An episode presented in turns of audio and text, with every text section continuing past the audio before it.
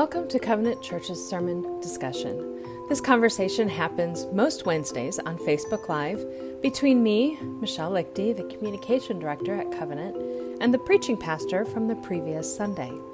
If you haven't already, I recommend listening to the sermon before listening to our discussion. Well, good morning. I'm Michelle Lichty, and I am here with David Henderson. Morning, um, everyone. Yeah, and we're here on an unusual day, an unusual time to accommodate crazy schedules. Mm-hmm. And um, we are here to talk about yesterday's sermon, which was from August 1st Live in harmony with one another from Romans 12 16 um, one of the things you so you talked about uh, living in harmony with one another is um, figuring out how to live together um, in the midst of the differences between us. And then next on this next sunday we're going to talk about forgiving one another which is how to live together with uh, oh my goodness i didn't kind of when wrongs have been done yeah yes. and it's yeah thank you yeah that was one of the things done. i mean i that kind of sifted out for me as i was working on this message and thinking mm-hmm. all right what there's so much emphasis on this theme in scripture but there's also a huge emphasis on forgiveness and they really deal with two different things and the more i reflected on it i thought yeah i really think it's kind of differences and then wrongs mm. and and and one of the interesting things which i kind of alluded to in this is part of why differences are so hard is we tend to categorize them as wrongs. It's wrong for you to be these ways that are different from me. Mm. And so we take offense, we pull back, we subdivide, all that kind of stuff. Yeah. And so it's important for us to be aware and to be thinking when we feel a, a rift or a division between like me and you or between each other in the congregation in the church family that we understand is this a, a, wrong that has been done to me or is it just a difference of opinion? And so i can i deal with it differently. Exactly. And and i think that's part of one of the other things that i was trying to capture in the sermon was that our and, and I this is exacerbated by so much in our culture and mm-hmm. particularly COVID pressure and our all of us kind of worn thin. But our our judgments are such snap judgments. We reflexively respond so quickly that we don't do that thing where wait, let me just slow down here a little bit and stop and think, right? Is it actually possible that someone could be a devoted follower of Christ and hold this other opinion and and not be a flaming heretic? Um, is it possible that someone could have this other approach to life or time or money or whatever relating and not be just wrong? Um, and I think it's that it's that pausing there in the in between that is so difficult, which is kind of why I end up where I end up in the sermon, and we'll get there. Um, which is that's got to be work that God does in us mm-hmm. not something we in the moment can catch ourselves doing. That we're always going to go, oh, there it went. That thing I was supposed to do. There was that missed moment again. Right. Yeah. Right. And you know, which kind of then again dovetails into the forgiving one another. If in the moment I react instead of taking time to respond, then I need to take the step to ask for forgiveness. Yeah, that's yeah, that's exactly right, Michelle. Um, but going back to living in harmony with each other, I think it's important. One of the important questions to ask ourselves is, um, and I, I don't know if it's how or why, uh, but but let's just assume that the people we are with are reasonable, thoughtful people, and so instead of assuming automatically that they're wrong and they aren't thinking clearly, like how can a reasonable, thoughtful person come to a different conclusion yes. than me? And and you you alluded to that as well in um, in what you just said. Yeah, and Michelle, that is exactly right. And um, we, we, we know we are, of course, reasonable, thoughtful people, smart, capable of thinking things through. We know our intentions are good. Um, but that's where some of that reflex, where we can be so quick to flip over to the other side in our view of someone else when we encounter difference. Well, I, I'm I'm not convinced that you have a brain that's functioning right now, and I'm not convinced that um, your motives are anything other than ulterior and undermining and um, uh, yeah to just slow down and go actually you're a whole lot more like me than you are not like me even when we are different as people um, and i can i can start with the yes you're a sinful person. Yes god is at work in redeeming you. But you are clear thinking and you are well intentioned for the most part. Mm-hmm. yeah. I think and i think that's important. Because um, I, I, I was reading something over the weekend, and it, the bottom line was in our in our society today, in the age of social media, in the age of um, black and white, either people are heroes or they're villains, mm-hmm. and there's no in, in nowhere in between. And we as Christians say uh, yes, both we are we can both be heroes and villains in the same person because we Absolutely. can make courageous decisions which appear heroic and we can make selfish decisions which are villainous for in, you know when we're using those terms yeah I, I, think that's a great insight so what all of what that suggests to me is in really practical terms um, that we are called and i think i've shared this uh, a number of months ago, uh, we're called to practice to pause and practice curiosity. Mm. I, am curious. Tell me, tell me more. I'm really, I'm really surprised, um, or I'm really intrigued. I, would love to know because your position is so different from mine. I'd love to know more about that. How did you arrive at that? Mm-hmm. Um, you know, to start there instead of you what, um, mm-hmm. um, which is where we tend to go uh, when we encounter difference. Mm-hmm. Yeah, and I'm just thinking of some of, um, well, I could go down that road very far, but I do want to go back into your sermon. Um, and you're talking about the invitation to be at peace with one another. Um, and the, it, the three shifts that that statement implies. Mm. Um, so it implies moving from being passive a passive observer to an active participant in the congregation, in the church family. And in our effort together to be united and harmonious and at peace. That that's yes. If I'm a part of this church family, that's part of my job. That's not that other person's job. Yes. Right, right.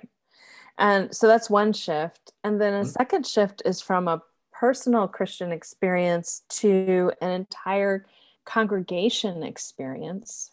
Yes, um, and especially when I am thinking in terms of who benefits when we come together for worship. When I, when after the worship, I'm urged to hang out and and have enjoy fellowship with others. When I'm thinking about my small group, am I thinking in terms of how I benefit or how we benefit? And that totally shifts the uh, the way that harmony and unity get uh, strengthened. Mm-hmm. Right. And then the third shift is from some to all, mm. that one another to all, all. like yeah. all be at peace with everyone. Yes. In the, in the church family. Yeah. And I, I, this just uh, comes from observing and reflecting. You know, I think we, it's always easier to get along with people that we are similar to who see the world similar to us and who so who like us and admire us. And mm-hmm. and it's easy for us to subdivide the church into a a more convenient more enjoyable portion of the church that is easier for me to connect with instead of those old people or those young people or those people from another country or or those people who hold that different political opinion or whatever else. And i think um, I, I am absolutely persuaded that Paul is talking about the whole local church here and the other writers of the New Testament when they are talking about these one another's. Mm-hmm. Yeah. And um, I think as I was thinking about these three shifts, um, I, they're so countercultural from um, it, it, especially an Americanized viewpoint. Of, yes, yes, yes. I'm so independent. It's all about me. I deserve it. And um, and this is all about the others. It's all that turning out and looking out that we talked about several weeks ago. Yeah, one of the one of the ways that we are so made so rich as a church by people who are part of our church family who are from other ethnicities and other nations and other backgrounds um, is the way that they can bring a corrective. We just kind of assume this. We just we drink it in the water, we breathe it in the air, and it's the we're discipled in this very independent, self at the center posture. And I remember a conversation with someone recently who is a leader in the church who is not white, um, and he said, he said, you know, I'm just curious. It, um, you know, I come from a culture where we tend to think much more in terms of the group as a whole, and I just keep encountering within the life of the church this kind of me first, I come first. Just how do I benefit from this? And he said, Am I missing something? and it's like, Well, no, you're putting your finger on a very profound. Um, I mean, we we've all grown up, you know, those who are United States folks born and raised here, we've all grown up in this discipleship system towards independent thinking and mm-hmm. and individualistic thinking. Mm-hmm. Mm-hmm. And I love how the New Testament stretches us out into a different way of thinking, which is actually much more consonant with the way other cultures view this. Mm-hmm. Yes, and it's and it's so, oh, it's just so counterintuitive for Americans that it yes. just it's like like I've I don't know about you, but I'm constantly saying, oh wait, no, that's a that's my independent streak showing. that's my I don't need anyone else attitude showing and I'm constantly trying to get rid of it, but it's so hard. yeah, it is. You know, it's really interesting. I I don't know that I've shared this with the congregation, but um, uh, when I was graduating from seminary, I received a scholarship. It was actually incredible, incredibly generous scholarship that let us go live in Cambridge for a year. And the scholarship was started by a Presbyterian layperson, very wealthy man. I don't know who it was. That's all I know about him, who had the conviction that if we are blind to the influence of our own culture, we will perpetuate our own culture's mores and values. Hmm. And it's only as we encounter other cultures that we can begin to see the influence of our own culture um, it's kind of like if you walk into a room with white walls and white furniture, you can't see the furniture. But if you take out a little bit of purple paint and start just throwing it, it's like, oh, there's a couch, there's a table, there's a chair. I Didn't even know they were there, part of the furniture in the room. Mm-hmm. So he paid this huge amount of money for people to go live outside the United States just so they could be exposed to different culture, primarily so they could come back and into their own and go, wow, I didn't even know that that was the air and the water that were my home. Mm-hmm. Yeah. And as someone who has never lived outside this culture, it's possible to get that um, perspective through a lot of reading mm. and, um, you know, reading of authors uh, of different um, viewpoints um, and and discussions with people like you who have lived outside the culture who can help us see this culture that we're in from a different perspective and um, so that's another reason why it's so valuable to have people from all backgrounds in in our church family. Absolutely. Because not everyone has an opportunity to live outside the us for any time or even like i mean i've never even been overseas ever. So it's um you know so not everybody has a chance to travel and even travel can help open those eyes as well yeah and that's again a part of the um, this isn't i wasn't intending to kind of plug this but another delightful part of covenant's multi-ethnicity uh, yesterday um, after church i spoke with a korean family i spoke with a russian woman i uh, spoke with a young woman from colombia and I had a conversation with someone from another culture, and I just thought, oh, this is so healthy and rich for us. You have so much to bring to us as a as a community, as a family of faith. Mm-hmm. Yeah, absolutely. Um, and that brings us to the obstacles that you addressed in your sermon um, from several different passages. Um, and I found it interesting how they built on each other. Um, starting with Romans uh, 14 13, um, stop passing judgment on one another. So it started with the inside, with what what are we thinking, and it moved to the um, what am I saying out loud, and what am I saying in conversations, and how am I eating and devouring people around me. Yeah, which is kind of that last one. Is kind of the whole. It's the if all of us do this together, if this is our culture, we're just going to end up destroying each other. Yeah, mm-hmm. um, kind of that that uh, stark conclusion. Yeah, that was exactly what struck me. And again, that's so much. I mean, one of the things I love about preaching is I am on this uh, adventure of discovery every week that I preach, and and I love seeing that connection. Yeah, it starts with what's going on, on the inside of me, where where I say something like, "How can you be so blank?" Mm-hmm. Kind of that captures that judging spirit in me, um, where I I don't just see us as different, but I see me as better, or you as worse or inferior. And then that how that comes out towards you with the subtle things that leak out, and then especially this uh, incredibly acidic and divisive tendency for us to take our complaints out to others that is so fueled by social media today mm-hmm. to, mm-hmm. to go and slander one another um, in in a public setting mm-hmm. It reminds me of the um, of the verse in matthew that says out of the overflow of the heart the mouth speaks and it also goes to that to your final point, which was the most important moment in our fight for unity, comes in the stillness before God.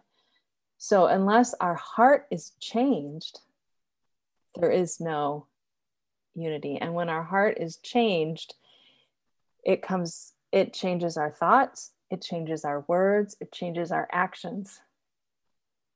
Absolutely. To the glory of God. Mm-hmm. Mm-hmm. It is so moving for me. And and I think we've talked about this, Michelle, but um, you know, I, I can't look to a single part of my life where I have grown from a worse version of myself to a better version of myself, where I can point to myself as the author of that. There's not a mm-hmm. single place where that's true in my life. And and by to the contrary, every place where there's any evidence that I can point to of, of that progress in Christlikeness, it, it is entirely completely God's work with which I have worked hard to cooperate, but it is entirely the work of God. And that, yeah, that's really what struck me, Michelle, is I thought, I can't, I, I, I can't think and see clearly enough when I get caught in the friction of differences between us to suddenly kind of clearly and slowly think that through and oh actually that's right i'm supposed to be doing it this way instead of this way and slowing down and practicing curiosity and showing respect and honor for you it's like mm-hmm. you know the conversation's done by i've already reacted and it's done by then mm-hmm. it is only as we pull apart and put ourselves before this amazingly powerful and present and involved God that this will ever be true of us. So it's mm-hmm. fascinating that how we relate over here with one another has everything to do with how we relate here in private with the Lord. Mm-hmm. Absolutely. Which leads to the discipline, our third, um, the third point in your sermon, which was um, be patient, bear with one another and endure graciously, um, making allowances because we love each other. And that, yeah, that was the uh, realizing that the the the insight for me there was that the verb isn't enough, and this is often true in the Christian mm. faith. The verb isn't enough. Go share your faith.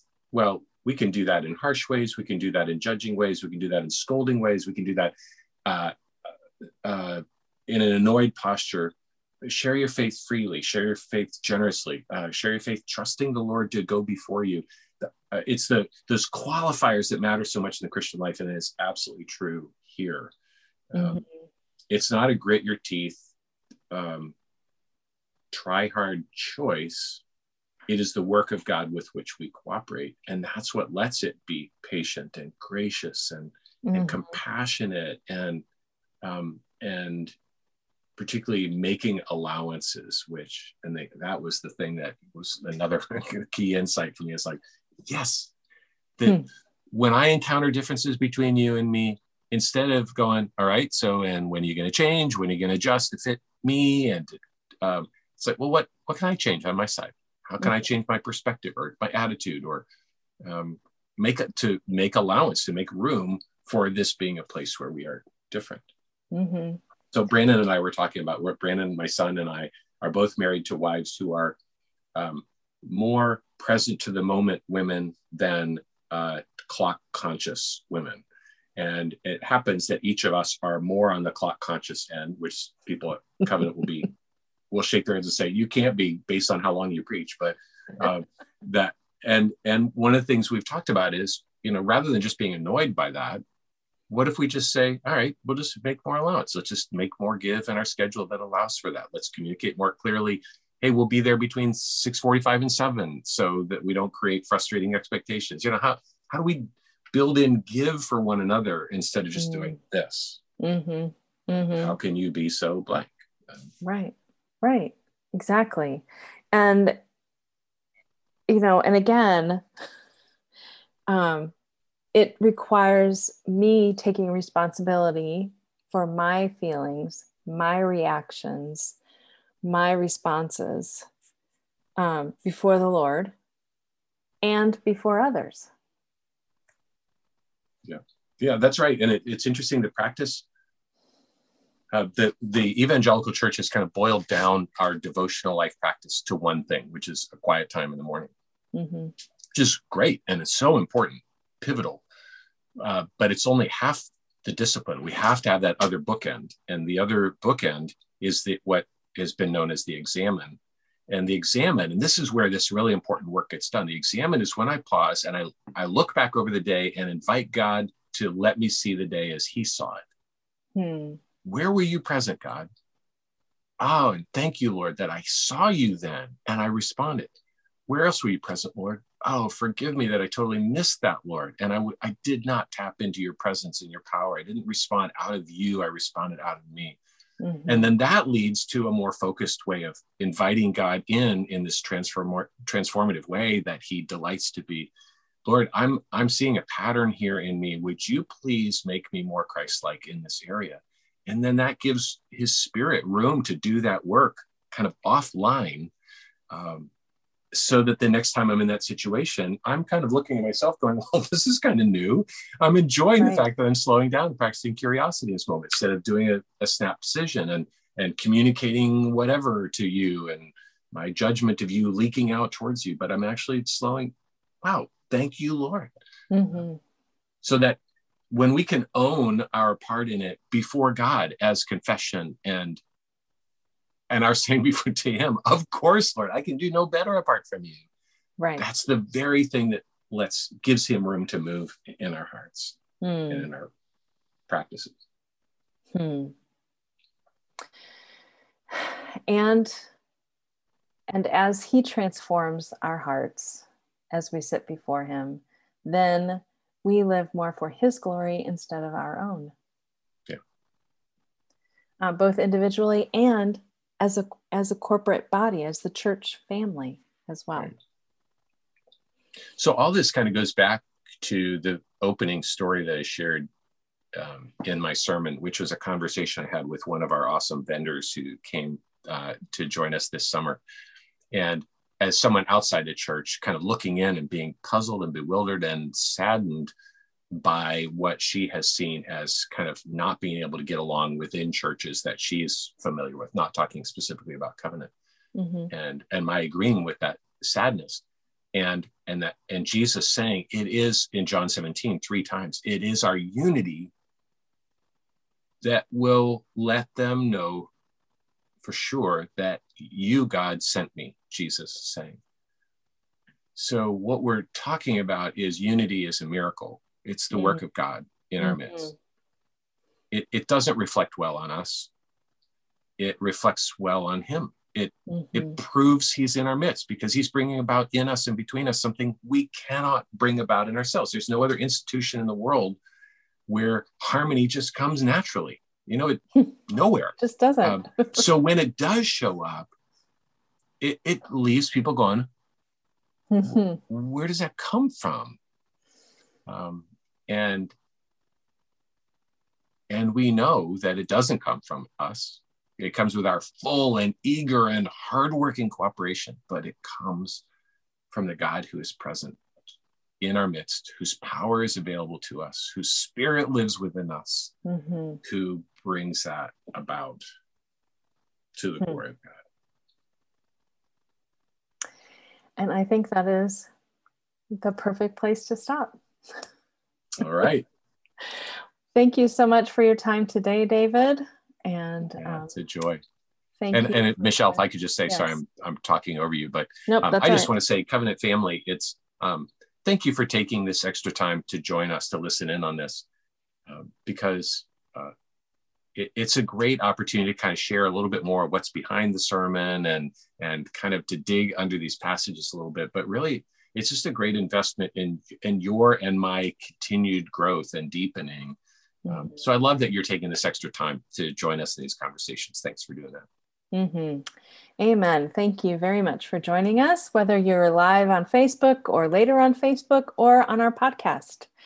And um, I will be back next week to talk with Rob, who is preaching on Sunday. All yes. right. Great. Thanks so much, Thanks Michelle. So much. Joy to be with you. Bye.